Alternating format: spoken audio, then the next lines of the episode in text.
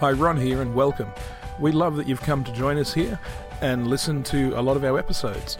Please help us continue with this by supporting us through either joining the Barak Center at thebarakcenter.com or joining us at the Fringe Church at thefringechurch.com and sharing and donating through those sources.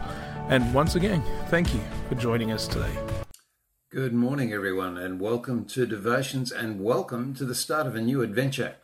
Um, we are heading off now into the wonderful world of the book of Revelations.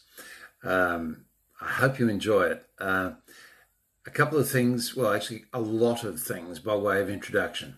If we say hello properly to the book of Revelations, it's going to make a lot more sense as we go through.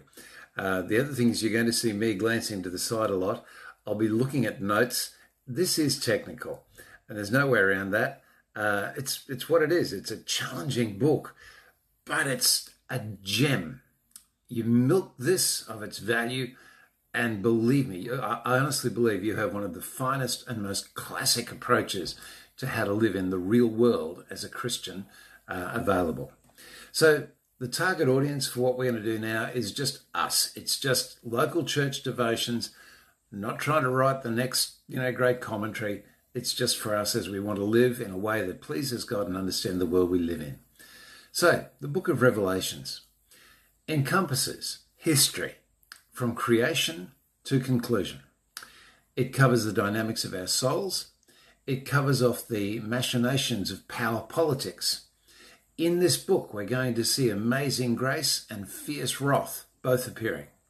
The kingdom of God and the kingdom of darkness will be painted in detail and the manifestations of both of those kingdoms will be explained so we know where to look for both. Principles for community life and personal holiness are going to be included. This book will offer us insight into some of the really big questions. Why do bad things happen to good people? That's just what this book is all about. How can God seem so silent in times of trouble? Why do we keep dreaming of a better world? Are we crazy? Is it no more than a dream?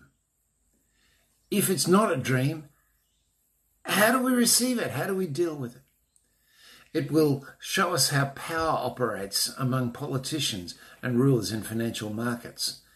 It will teach us the heart of God, the rank of Jesus, and the work of the Holy Spirit. It will give us wonderful insight into what happens in heaven right now and lead us to tremendous uh, paeans. Paeans, is that the word? Paeans? Heights of worship. And above all, it will give us the resources we need for courage under fire.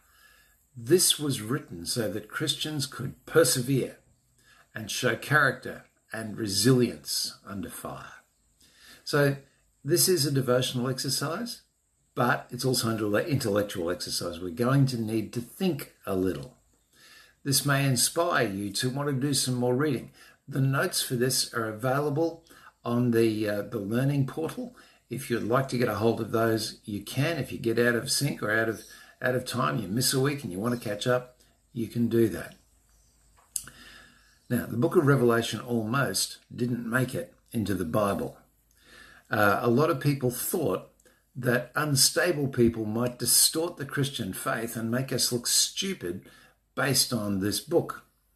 If only they'd known. But it's to our great value that this book was included. It helps us understand Scripture. It is a great capstone to the rest of the Bible. Out of 404 verses in the book of Revelation, 278 can be traced back to an Old Testament reference or allusion, and that doesn't count the number of times it refers to New Testament allusions or references.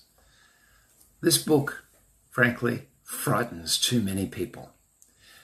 Um, its obscure, apparently terrifying, and sometimes insane interpretations have left many people avoiding the book of Revelation.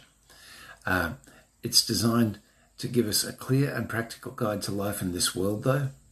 It's designed to give us the strong promise of glory and to show us the way to inherit the glory of God. By the end of this, I want us to be friends with this book. I want us to be able to relate to it in a way that we would to Matthew's Gospel.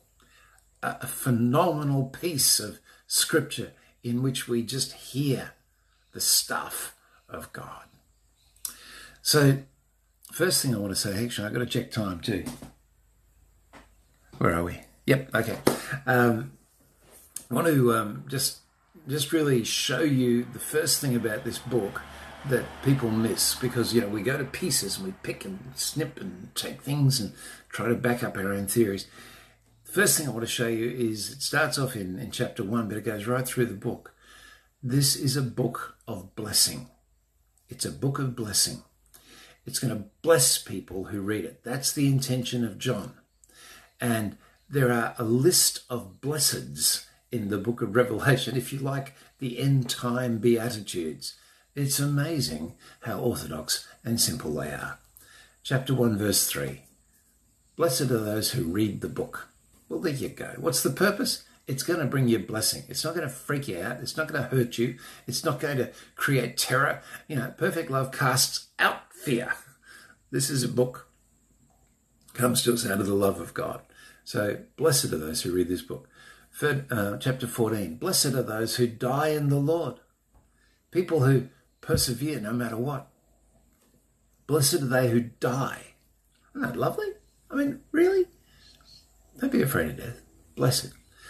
Blessed are they who, chapter 16, who stay awake and keep their garments clean. They stay focused, they're careful of their morals.